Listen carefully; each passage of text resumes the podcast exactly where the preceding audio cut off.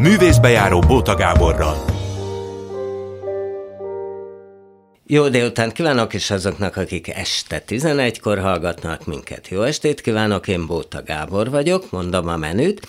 Elsőként Acél András van itt, ő rendező, de volt ő ügyelő is, meg rendező asszisztens is, meg meg is pályázta. Most már, hogy mindez a Magyar Állami Operaházban bonyolódik általa, meg is pályázta az igazgatói széket, és mondott is cifrákat a jelenlegi helyzetről, az volt a pályázatának a címe, hogy változást, hát majd beszélünk arról, hogy mennyire lesz változás, hát és ugye rendezés, például Verdit éppen Margit szigeten is fog domborulni az Attila című produkció.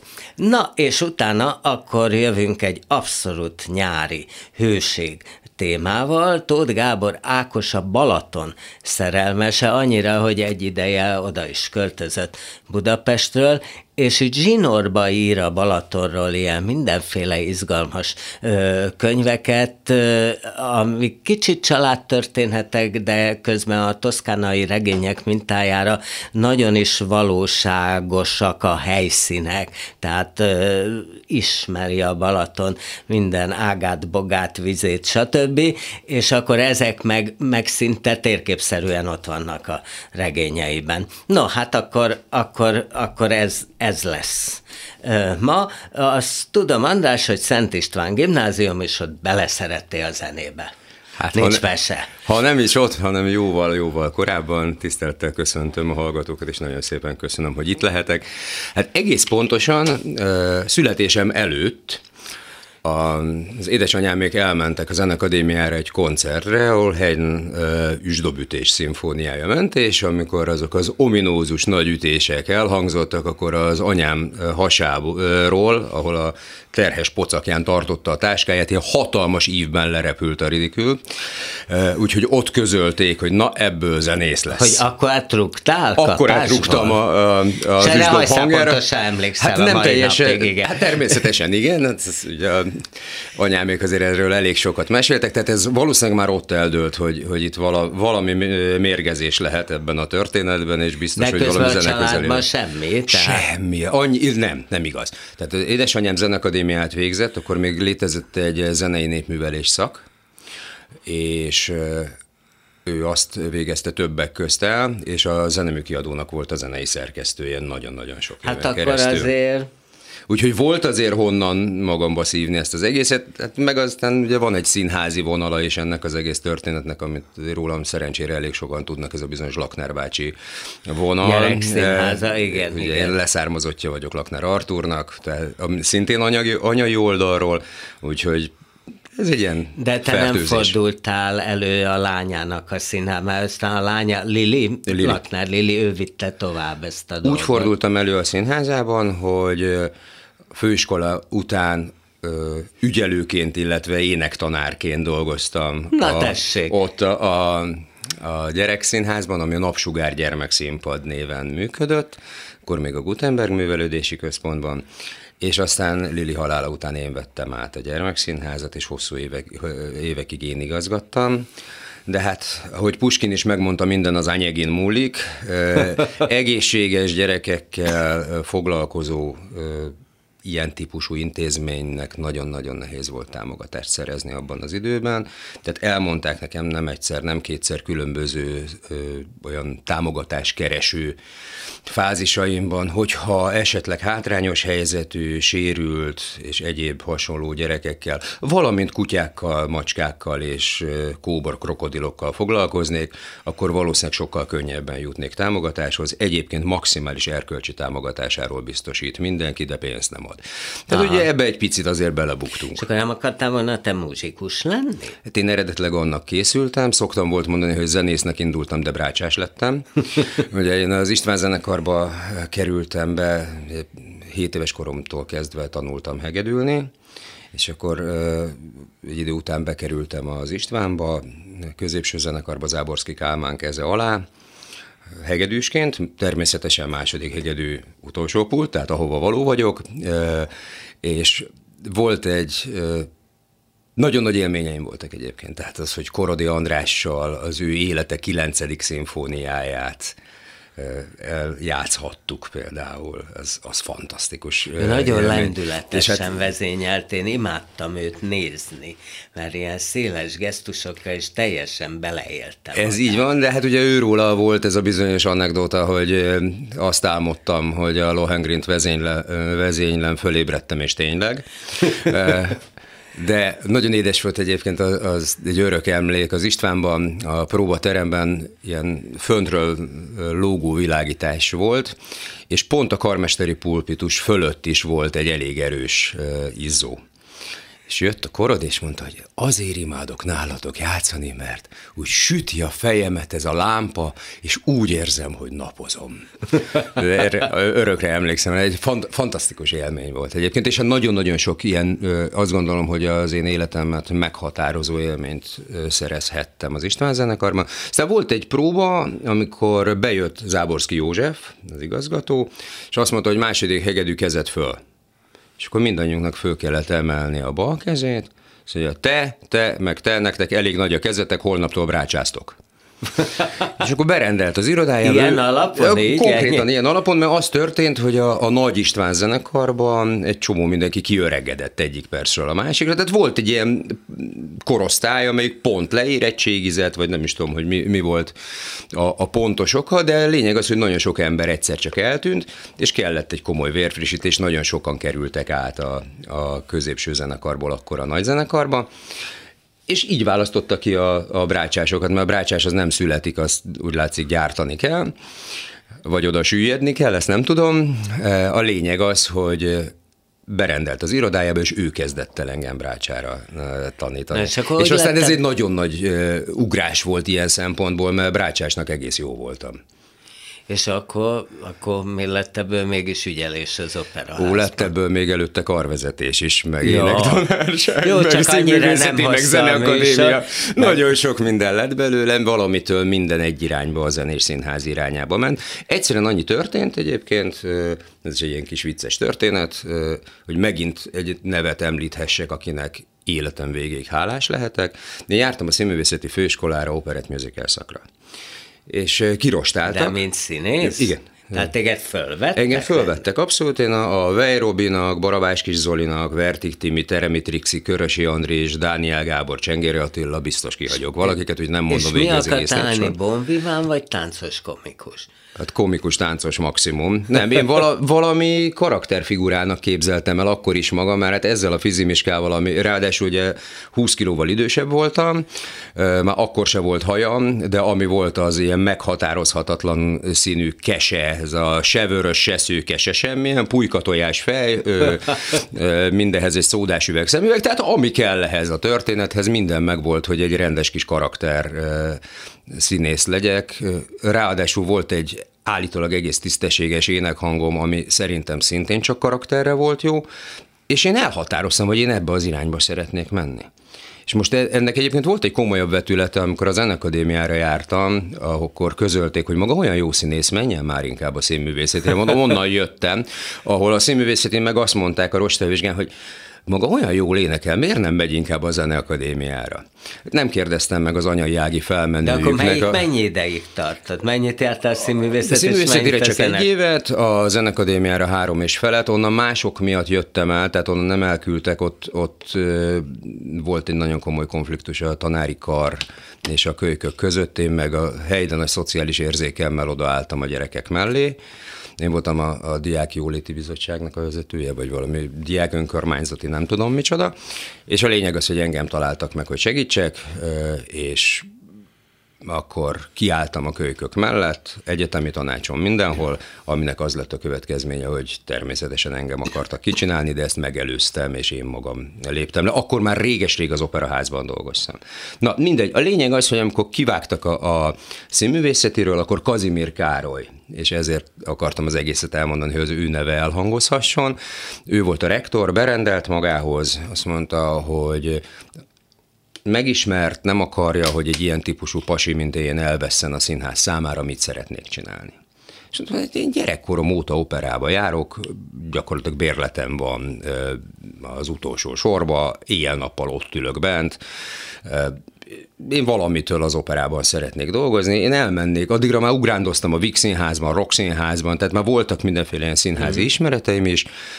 Abban az évben diplomáztam az LT-n énekzene karvezetés szakon, tehát megvolt egyfajta alapom, és akkor mondtam a tanár úrnak, hogy én elmennék az operába ügyelőnek egy ügyelőnek.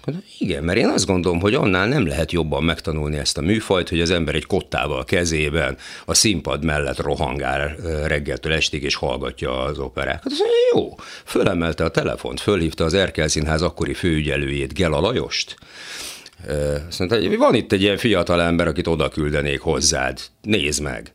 Másnaptól az operaház ügyelője, illetve hát akkor az Erkel Színház ügyelője voltam. Aztán egy év után lettem rendezőasszisztens, aztán később játékmester, meg az Erkel Színház főtitkára, meg átkerültem az operetbe. Operetben is voltál művészeti főtitkár. Voltam én ott minden. Aztán visszasasszéztál az vissza... operába.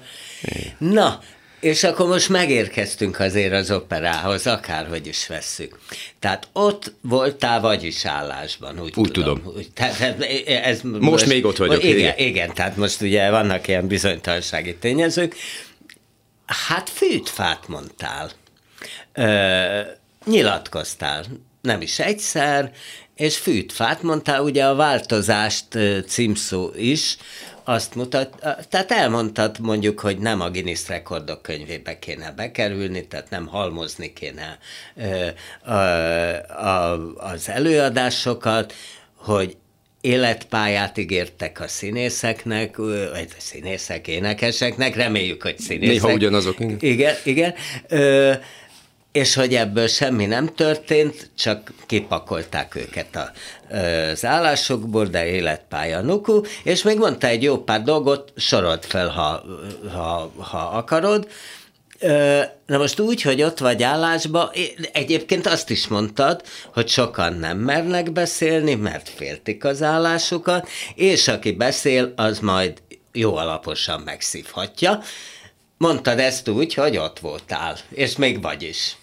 Megmondtam Mi? azt is, hogy az operaház igazgatóját a politika fogja kinevezni. Jó, hát és be, ezzel nem mondtál nagyot, mert... Ez, ez a vicc egyébként az egész történetben, hogy, hogy mindenki ezért a mondatért verregette a vállamat, hogy hú, de bátor gyerek, vagy kimondtad azt, hogy a politika. Még szép. Hát Tehát egyébként könyörgöm, egy állami hát színháznál ez, ez, hát ez, ez a neki, csak hát egy nyilván pénzt, megkérdezhetjük, amit... hogy miért kell akkor pályázatos hát ez játszani? másik kérdés, de, de egy ekkora pénzt, amiről itt szó van, tehát itt nagyon sok milliárdról beszélgetünk, hát nem fogja a fenntartó akárkinek odaadni, annak fogja odaadni, akiben bízik. De... A kérdés tényleg az, hogy ezt az egész kutyakomédiát akkor miért kellett végigcsinálni így. De te 12 éve már egyszer pályáztad, és akkor azt mondtad, nem? De akkor azt mondtad, hogy tulajdonképpen az esélytelnek nyugalmával csak föl akartad hívni a figyelmet bizonyos problémákra, ez most ugyanígy volt? Tehát sok minden nem változott. Tehát az volt az érdekes az egészben, hogy én akkor, tehát az a pályázat, az nem valódi pályázat volt olyan szempontból, hogy például Pontosan azért, mert nem, hogy az esélytelenek nyugalmával írtam meg azt a dolgozatot, hanem kifejezetten esélytelenül írtam meg azt a dolgozatot. Teljes tudatában annak, hogy ha a lehető legzseniálisabb pályázatot adom be, akkor sem eshet rám a választás, akkor lett egyébként Ókovács Szilveszter az igazgató. Ennek az volt az oka, hogy akkor volt egy főzeneigazgató és egy hozzá kapcsolódó, szintén politika által kinevezett énekesből lett mondjuk, hogy menedzserigazgató, akik valami olyan erkölcsi mélypontra sikerült sülyesszék a házat, miközben szakmailag egyébként főleg a általunk otthon egyébként ki nem mondott nevű, csak a Harry Potter után szabadon tudjuk ki néven emlegetett főzeneigazgatóról beszélünk. Szóval, hogy ő neki azért szakmailag volt néhány olyan tette és elképzelése, ami nagyon is követendő, és Szilveszter egyébként jó néhány dolgot meg is próbált átvenni abból teljes joggal, viszont mondom, emberileg, morálisan valami olyan szintű mélypontra került a színház, amit mi, akikben dolgoztunk, egyszerűen egy idő után ez nem bírt. konkrétan? Tehát például az, hogy az emberek nem mertek, tehát konkrétan mentek a feljelentések, az emberek nem mertek mondani semmit egymásnak, lehorgasztott fejű emberek mentek egymás mellett a folyosón, még köszönni se nagyon mertek egymásnak, nem hogy, hogy szóba de hát az operaházat egyébként régóta becézik viperaháznak. Az lehet, de a, a vipera az csíp és kicsit a természetéhez hát valami miatt hozzátartozik. Az mindenképpen, de ez nem az volt. Tehát itt nem az egymás elleni acsarkodás ment, meg nem az egymás fúrása, faragása, mint egy böcsületes operaházban, hanem itt valami páni félelem volt az emberekben, az igazgatóknak a közelében nem lehetett jutni, gyakorlatilag, ha mondtál valamit már másnap az utcán, rettetes volt a hangulat. Most Borzasztó. is mondtál valamit, hogy hát az jó lenne, hogyha az igazgatóval beszélni lehet. Ez nekem egy személyes fájdalmam. Tehát itt az történt, hogy a szilveszterrel mi együtt jártunk zenekadémiára, együtt voltunk alapító tagjai Vashegy Gyurik Pörszül kórusának, együtt jártunk Schubert Évához, színész gyakorlatra, de nagyon-nagyon régen ismerjük egymást, nagyon-nagyon jóba voltunk mindig is miközben világnézetünk az soha nem volt azonos, a közben nagyon tudtunk együtt dolgozni, és ezen például nagyon jókat tudtunk derülni, de, de sohasem... az, hogy azon, hogy, hogy más hogy, hogy máshogy látjuk a, világ, a világot, de én azt gondolom, hogy ez a normális, és ez a természetes. És három-négy évvel ezelőtt, ugye tudom, hogy mihez kapcsolódik egy bizonyos vezető kinevezéséhez ez az egész történet, de most nagyon nem szeretnék belemenni ez a köztünk levő maximálisan bizalmi kapcsolat, ami volt, tehát ez tényleg az zajlott, hogy Szilveszter bármit kitalált, azért ő neki vannak néha eléggé vad és váratlan elképzelései, és ilyenkor mindig szólt a telefon, hogy Andriska, és akkor természetes volt, hogy én azt megcsináltam, amit ő kitalált, mert engem még kihívásként is érintett a dolog, sőt érdekelt, és, és, és nagyon izgatott az, hogy, hogy olyan dolgokat megcsinálni, amire más nem vállalkozik, vagy aki azt mondja erre, hogy ezt nem lehet. Lényeg az, hogy, hogy volt egy ilyen viszony, ami szépen lassan elkezdett tompulni, és mostanra gyakorlatilag megszűnt kettőnk között a, kommuni- a kommunikáció. Még csak annak sem. Ja. Tehát a mosolyszünet az az, hogyha két ember összebalhézik.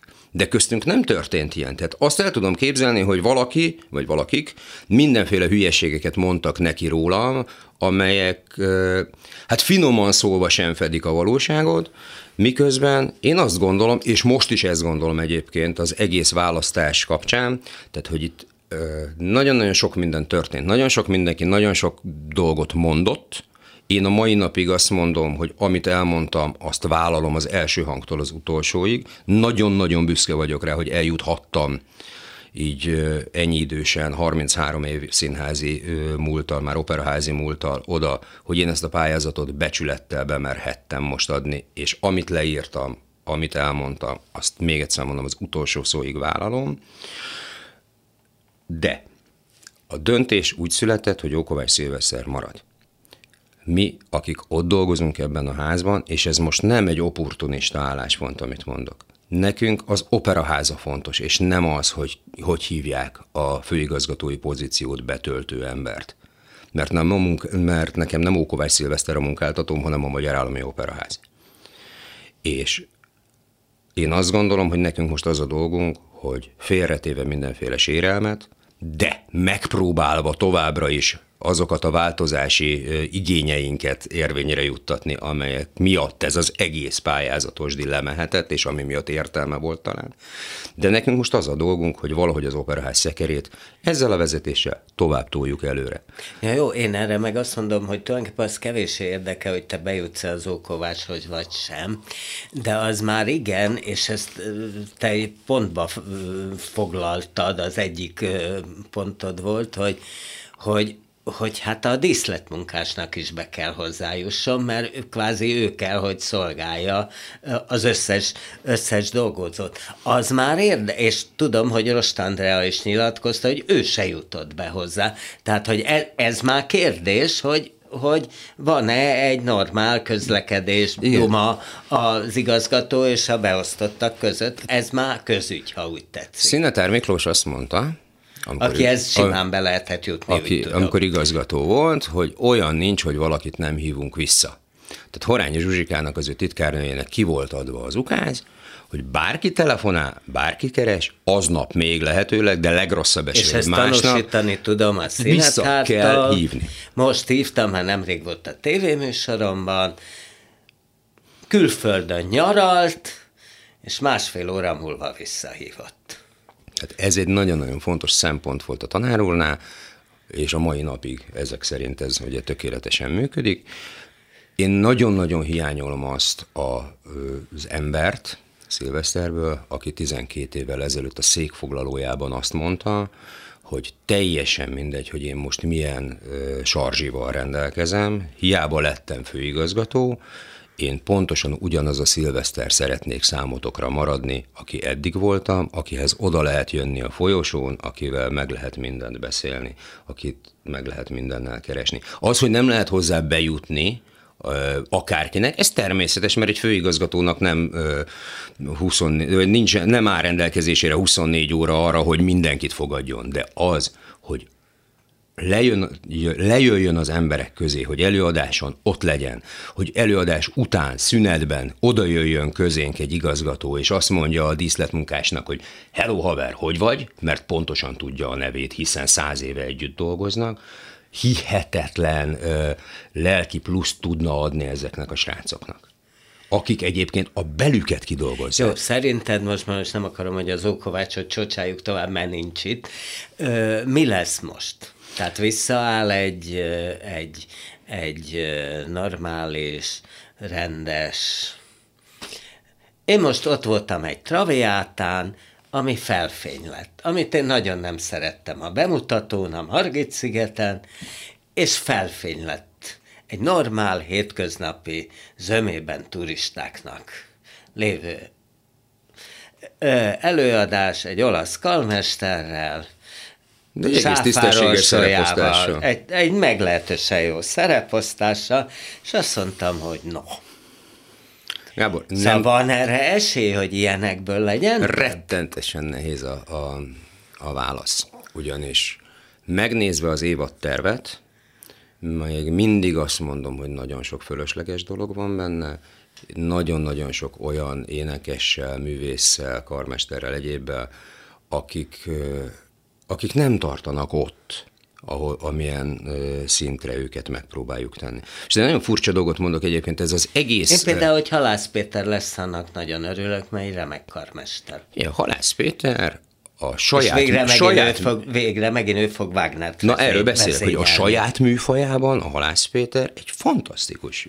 Tehát amikor Richard Straussot, Wagnert és hát általában hát németeket vezényel, marha jó. Én nem szerettem őt Mozartban, és legfőképpen nem szerettem olaszban, de attól még én egy, meg vé, szeret, egy vérprofi Én meg szerettem Mozartban megverdi de nem szerettem Wagner. Így van. De hát én azt gondolom, hogy ez a Halász normális. Péter helyett. De ez a normális, nem? Igen. Tehát nem kell mindenkinek mindenhez értenie. Ez tök jó, hogy, hogy a Halász Péter visszajön, aki egy végtelen profi és ö, szakember, és egy nagyon kellemes ember. Én nagyon kedveltem őt, és nagyon szerettem, tudom, hogy nagyon szerettem dolgozni is. is. Abszolút.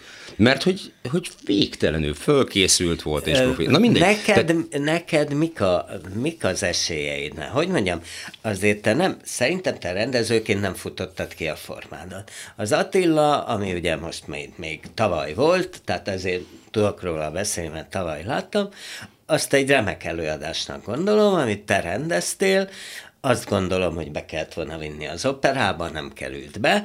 Ö, tehát, hogy te maradsz ilyen, rendezek egy-egy gálaestet, meg egy gyerekdarabot, azt látom, hogy most egy szönyolgát fogsz az Eiffelben, vagy azért lesz es- esélyed mondjuk ilyen Attila hodderejű dolgokat is csinálni.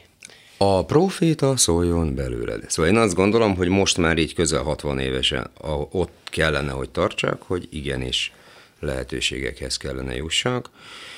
Ez most mindenféle nagy képviség nélkül próbálom mondani. Egyszerűen én nagyon-nagyon sokáig szolgáltam másokat, nagyon-nagyon sokat tanultam ebből, a szolgálatból, és annak is tekintettem egyébként. Most nagyon-nagyon szeretném megmutatni azt végre, ami, ami még valahol benne, belém van ragadva, az, hogy megcsinálhattam most az elmúlt években a Farkas Ferencnek a bűvös szekrényét egy díszletraktárban, de barom jó pofa lett, hogy megcsinálhattam a Viva la Mammát a Óbudai társas körben, most tök mindegy, hogy miket gyártottam, de hogy voltak tényleg kifejezetten jól sikerült dolgok. Ugye az, hogy a gyerekdarabok egy jelentős részét én csináltam, az viszonylag a lakneri hagyományok Aha. miatt nem egy, nem egy különösebben nagy meglepetés. Ezt a Szőnyi Erzsébet darabot, ugye ezt tavaly... Jaj, bocsánat, de... én Olgát mondtam, azt hiszem. Opera, opera. Igen. De a lényeg az, hogy, hogy a, Szőnyi mamának a, a darabját, ezzel már a, a gyerekkar nagyon-nagyon régóta foglalkozik, és az, hogy ezt tavaly végül is színpadra lehetett állítani, hozzátéve annak köszönhetően, hogy csináltunk az, a gyerekkar 50. születésnapján egy ilyen negyed szcenírozott, vagy fél szcenírozott előadásszerűséget belőle, amit Szilveszter látott, mm. és azt mondta, hogy hoci, ezt szépen jövőre megcsinálod mm. az Eifelben normálisan. Így született meg tavaly az mm. előadás, és idénre átment hat előadásra, ami mm. azért egy elég komoly dolog. Ezek nagyon-nagyon jó dolgok. Az Attila az egy nagyon vicces történet volt, ugyanis egy komoly handicappel indult az egész történet.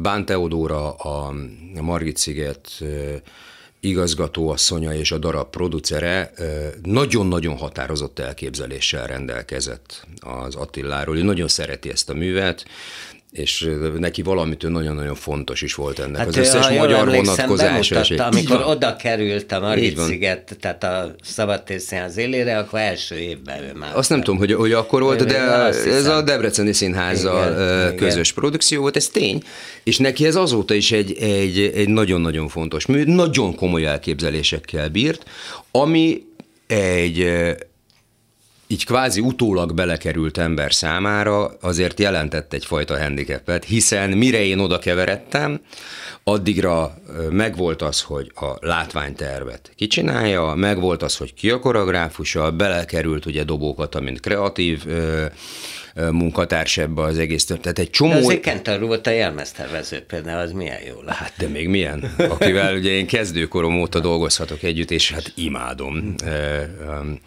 Lacit, de a lényeg, hogy, hogy az is egy, egy külön történet, hogy milyen jelmezeket mm. tudtunk használni hozzá, de mégis valamitől miközben egy ilyen teljesen bajóslatú dolognak tűnt, és azért is raktak egészen konkrétan tudom, mert Almási Tóth András fölhívott, és azt mondta, hogy figyelj, vállalod? Mert ez, ez és ez, az, ez ö, megvan előre. Tehát, hogy ne, ne arra számíts, hogy egy zöldmező, zöldmezős a beruházás. A ugye a főrendező. A művészeti igazgató, igen. Aki azt mondta, hogy tudni kell azt, hogy nagyon sok kötöttség van, viszont valakinek ezt meg kell csinálni.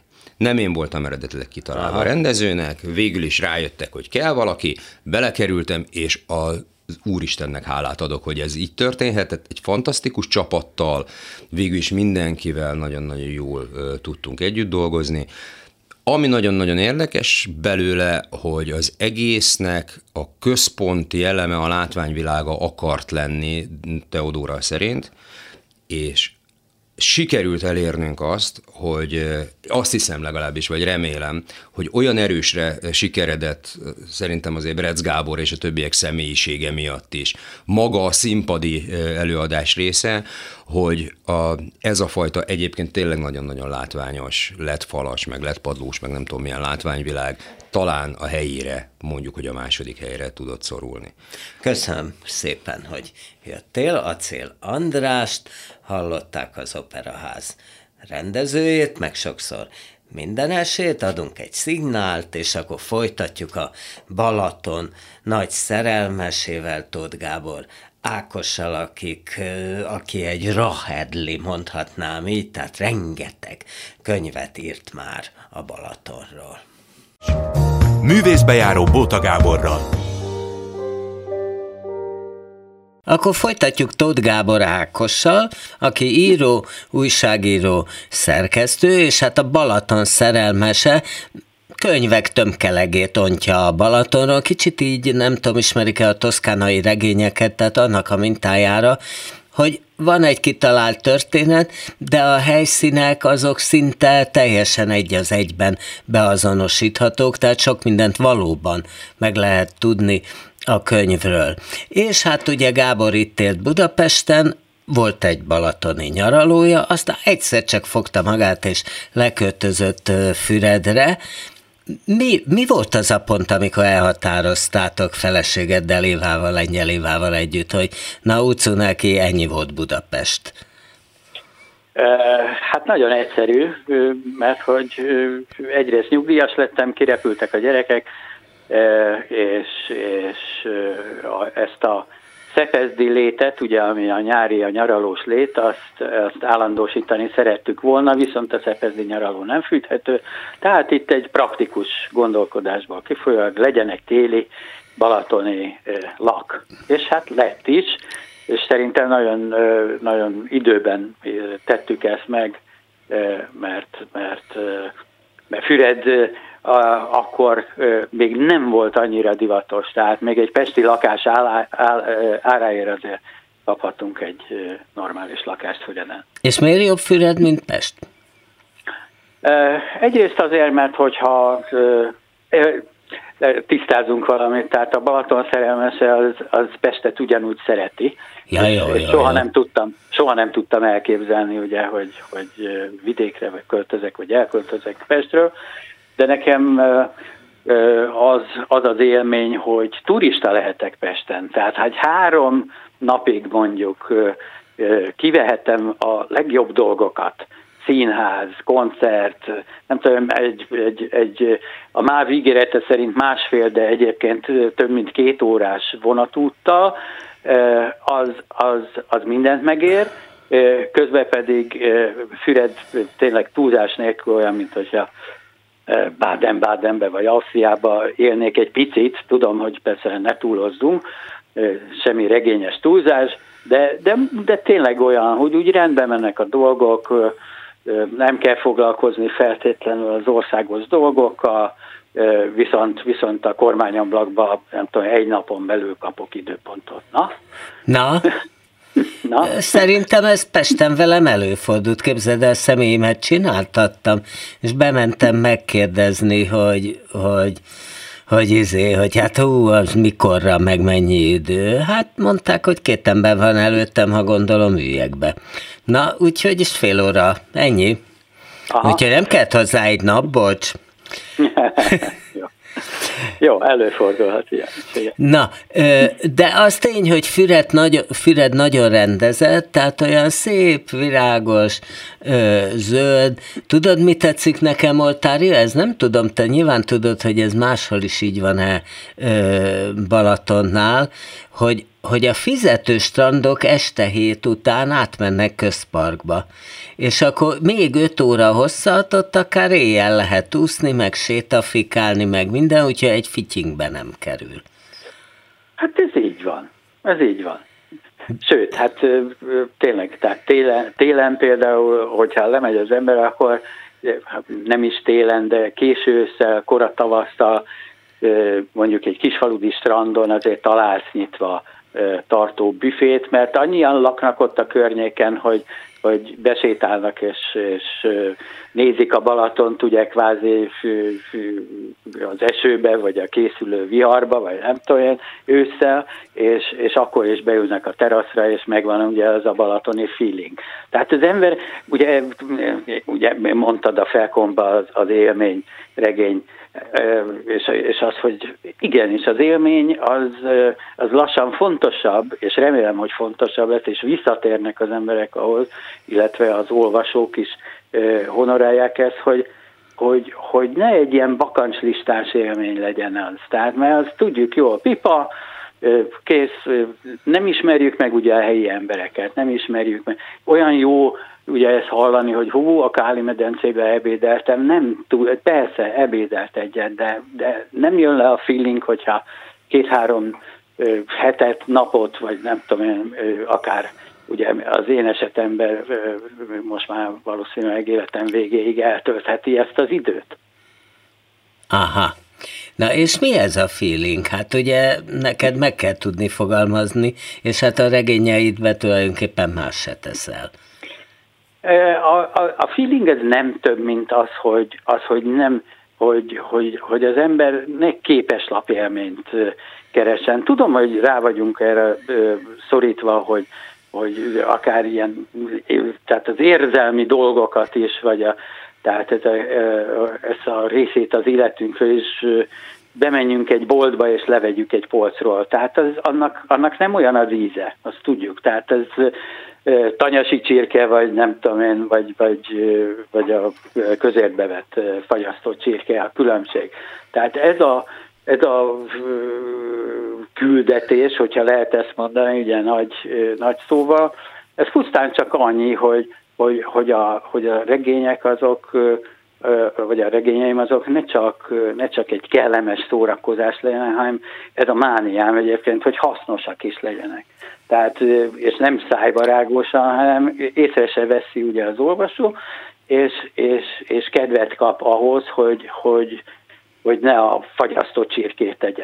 Hát miközben azért ezek persze szórakoztató regények, abszolút, tehát szerintem felvállaltva azok, akár strandon olvashatók, napsütésben, stb., de e, mert, mert egyszerűen tele vannak humorral, meg ilyen jópofa cselekményszövéssel, meg ilyen, ilyen, hogy mondjam, ilyen, ilyen replikákkal, tehát a szereplők olyan jó gunyorosan pikítkedve dumálnak gyakran egymással. Hát ehhez ismerni kell őket, tehát a valóságban.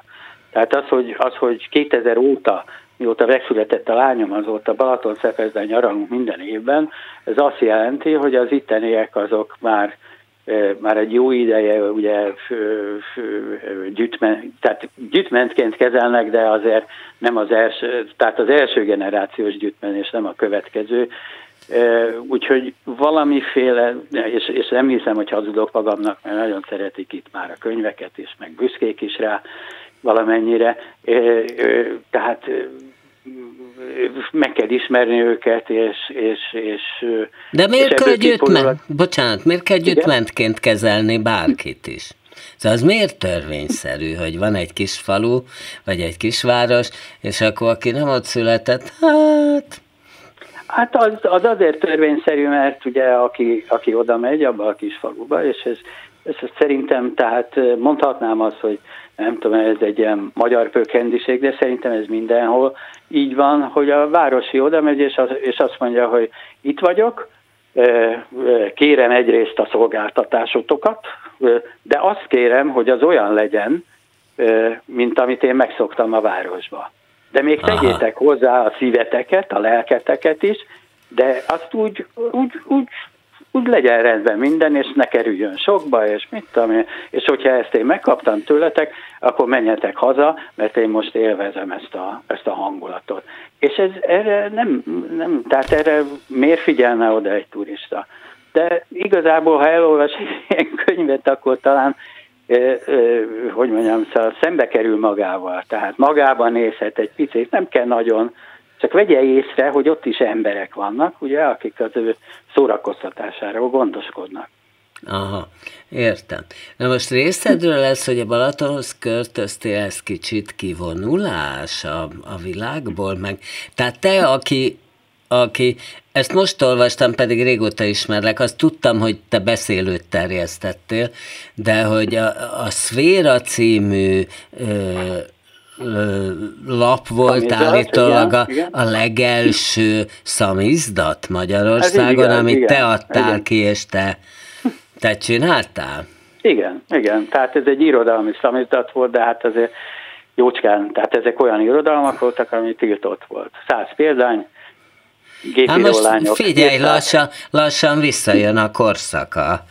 Úgyhogy árulhatsz te is eset. Már. Ugye, ugye, ugye? Igen, Na, mert, mert, ugye hát már megint kiírták bolt, könyvesbolt előtt, nem boltba tiltott irodalom. Igaz, hogy nem árulják, hanem ingyér adták. Ingyér adják. Te, te árultad? Árultad, vagy? Tehát ez annyit kértem, ugye, amennyit a, a stikában nekem dolgozó gépírónők kaptak. tehát önköltségi volt, ha úgy tetszik, mert ez egy stencilezett valami volt. De akkor ez ekte irodalom? Tehát mondjuk novellák voltak? Tehát nem ilyen politikai... Persze, persze. Ó, hát be, politika, mint Petri György, szerinted mi kell? Nem csak, nem csak a nőkről írt, úgyhogy tehát azok a Mészői Miklós, Hát ilyen, ilyen nevek szerepeltek benne, úgyhogy hát azt gondolom, De és hogy... ez hogy volt, hogy bekopogtál hozzájuk, vagy fölhívtad őket, ami már veszélyes volt, már lehallgathatják, hogy na hát én csinálnék egy ilyen stencilezett valamit, és létszi, adjál, vagy adjanak, nem tudom, tegeződés, magázódás, bele valamit. Fizetni nem tudok, de majd megjelenik, mit tudom én, pár száz példányban. Hát igen, valószínűleg voltak olyan ismerőseim, mert hát most a, akkor egy ilyen, vagy olyan munkanélküli tanár, vagy önállóan, vagy magamtól választott munkanélküli tanár voltam, tehát nem álltak volna velem szóba. Voltak nyilván olyan ismerőseim, akik kvázi garanciát vállaltak értem, és, és, és, és szóba álltak. Tehát mind a mai napig olvas, vagy őrzöm azokat a, nagyon sok mindent kidobtam, de azokat a leveleket, amiket, amiket írtak nekem, és udariasan elhárítottak, vagy pedig örültek neki, hogy, hogy, hogy ilyesmi már van, azokat őrzöm. Ők nem azt mondom, hogy, hogy hogy mondjam, szóval én nem szeretek igazából erről beszélni. Annyi, annyi hős van már ebbe az országban, hogy rohadtul nem kell már. De én most nem azt akartam kidomborítani, hogy jó, mekkora hős vagy, hanem azt kérdeztem, hogy hogy ment ez. Tehát mondjuk a, mondjuk a Petrihez beállítottál, vagy ismerted egy kocsmából? Volt egy közös ismerősünk. Aha. Farkas Péter író, aki emigrált nem sokkal utána. Uh-huh. Különben él. Értem, értem. Jó, na, akkor térjünk vissza a Balatonhoz. Te, te egyébként hogy látod, mert most tehát azt mondják, hogy most üres, aztán van, van aki azt mondja, hogy dugig van, meg méregdrága, szóval, hogy te hogy látod a mostani nagy balatoni helyzetet? Válaszolok azért az előző kérdésre, az, hogy kivonulás-e. Ja. Igen, tehát tulajdonképpen kivonulás, persze, tehát szóval annyi, annyi év után, és újságírói munka és évek után, tehát szav, és, és, illetve mondjuk ezzel a szamizdatos múlta, tehát az ember fölfogja azt, hogy hát azért most már azért jöjjenek a fiatalok, én nem fogok ez ellen nem tudom harcolni. Úgyhogy, úgyhogy ez kivonulás, és, és azt gondolom, hogy akik... De várjál, napra... várj egy picit. Igen. Ha Na. most jól éreznéd magad a pillanatnyi szituban, társadalmi helyzetben, akkor maradtál volna Budapesten? Nem, akkor meg azért, mert jól érzem magam. Csak fokozni akarom a jó érzést. Jó, mert az világos, hogy oly jól nem érzed magad ebben a szitúban, ugye? Hát nem. Így igaz.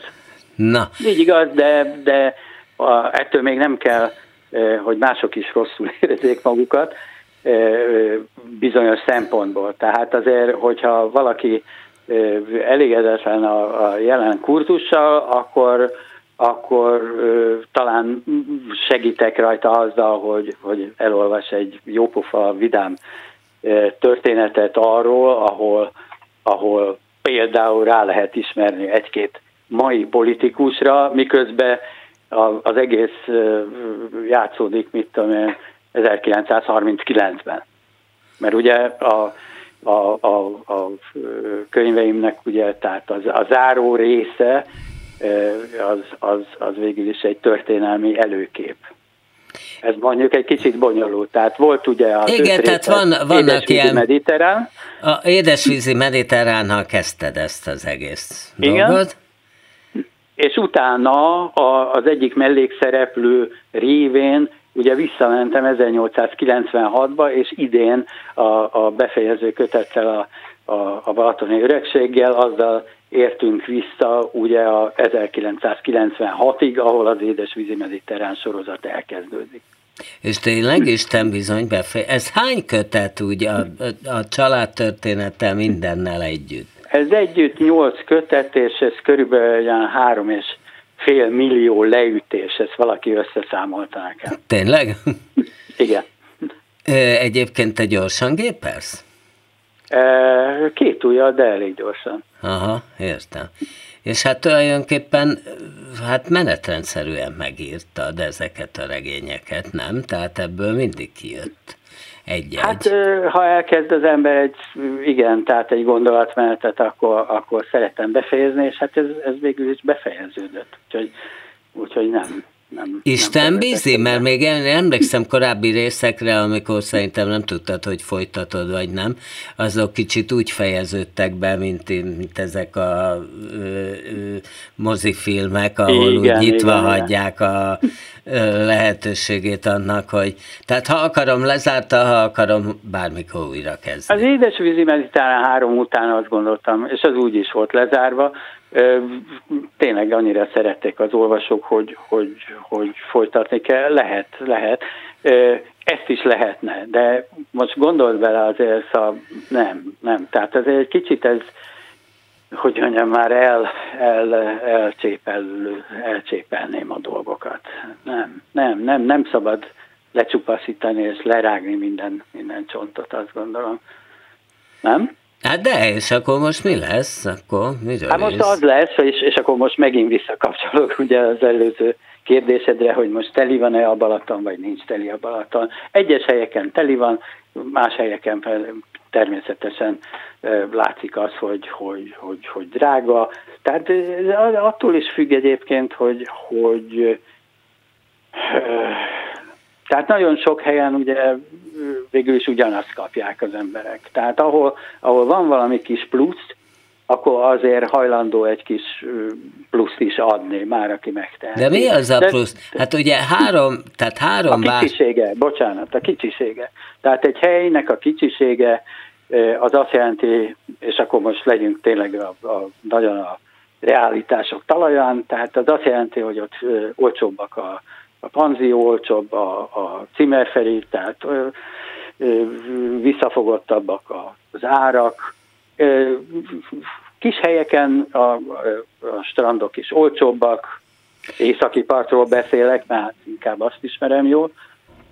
Ja, ez, ez. Na jó, de hát ugye azt szokták mondani, hogy három központi város van, amit a legjobban szeretnek, ugye Füred, Siófok, meg Keszthely, és hogy hát a, a, a siófok az inkább a, a, a fiataloké, a füred meg most gonoszan fogom fogalmazni az öregedő értelmiségé. Tehát, hogy, hogy, hogy más, a, más a feelingjünk. helyen is voltam pár éve, azt nem tudnám megfogalmazni, hogy mi. De a siófok a buli hely. Ez így van. Tehát ez sikerült, ugye említettem előbb a lányomat, tehát hogy sikerült annyira megfertőzni Balatonnal, hogy, hogy egyrészt a, a szakdolgozatát, a diplomáját is ebből írta, másrészt egy TEDx előadást tartott éppen Füreden, tehát a White-fülű közönségnek észak kontra dél gondolatmenetben, ugye Balatonnal kapcsolatban. És ahogy elmondta, tehát ez így, ez így is van. Csak, csak ezeknek megvan a törzsközönségük, és az a törzsközönség az most nem fejlődik, tehát nem bővül. Tehát, nem, nem, nem, tehát a fizetőképes kereslet az nem, nem lesz. Hát vagy inkább mennek, ugye terjed az is, hogy jaj, de jó, hát a or, már a drága horvát tengerpart is olcsóbb ér van, mint a mint a Balaton, ahol egyébként jobban garantált a jó idő. Tehát sajnos az összes magyarországi nyaralóhelyel ez a baj, hogy lehet, hogy elmegyek egy hétre, és egy hétig esik mondjuk. Vagy egy hát hétig nem tudok bemenni. Ugyanennek a horvát tengerparton kevéssé vagyok kitéve. Tehát nekem a legnagyobb döbbenetem az volt, amikor Ausztriában ugye nem is tudom melyik, mert annyi tó van, közölték, hogy nyáron 24 fokos a víz.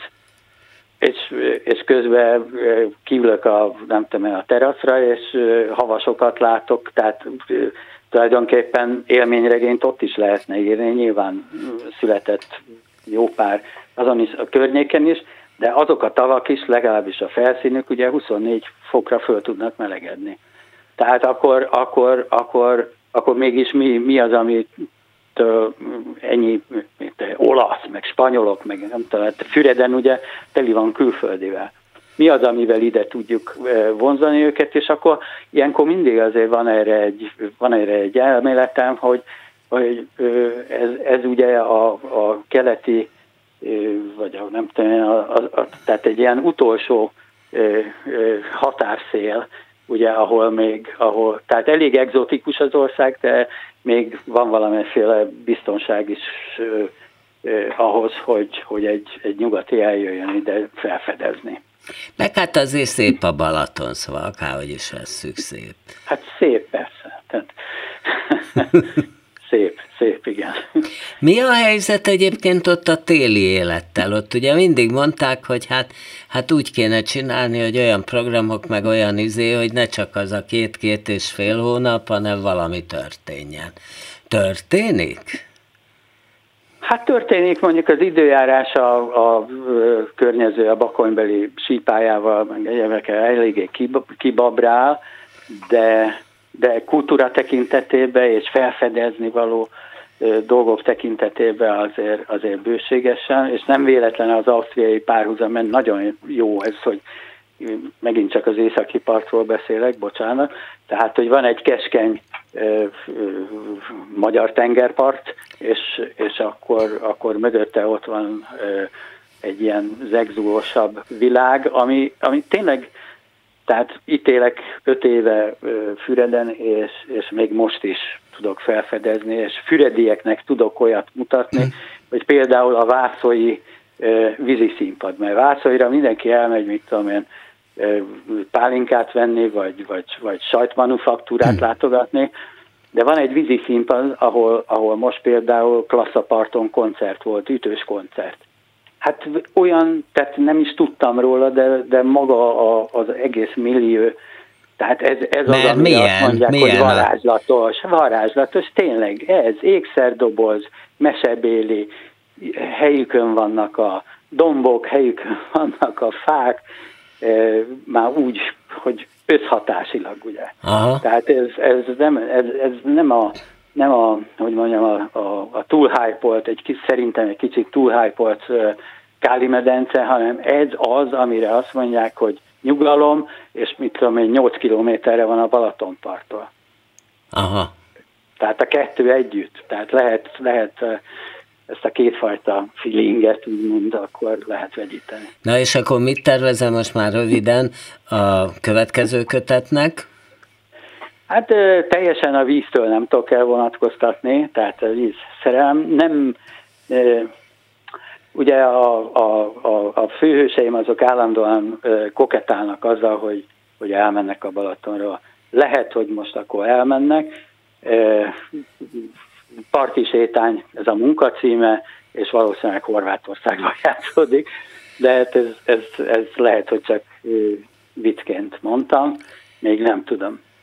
Na, hát akkor köszönöm szépen, hogy Balaton partról időt szakítottál ránk. Szia, Tóth Gábor Ákos volt a művészbejáró. Második vendége, aki ontja a balatoni köteteket, és hát most akkor ezek szerint tengerpartra is kirándul majd a következő művében, amúgy író és újságíró is, szerkesztő is, de utóbbiakat már kevéssé csinálja, a művészbejáró első vendége pedig Acél András rendező volt, aki hát az operaházban dolgozik, és hát alaposan megvan a véleménye, és még ugye el is mondta, hogy mi történik a házban. Hát akkor viszont hallásra, ha van kedvük, hallgassák meg az ismétlést este 11-kor, a hangpultnál ezúttal Lontai Miklós ült, és hallgassák meg természetesen a híreket. Viszont hallásra!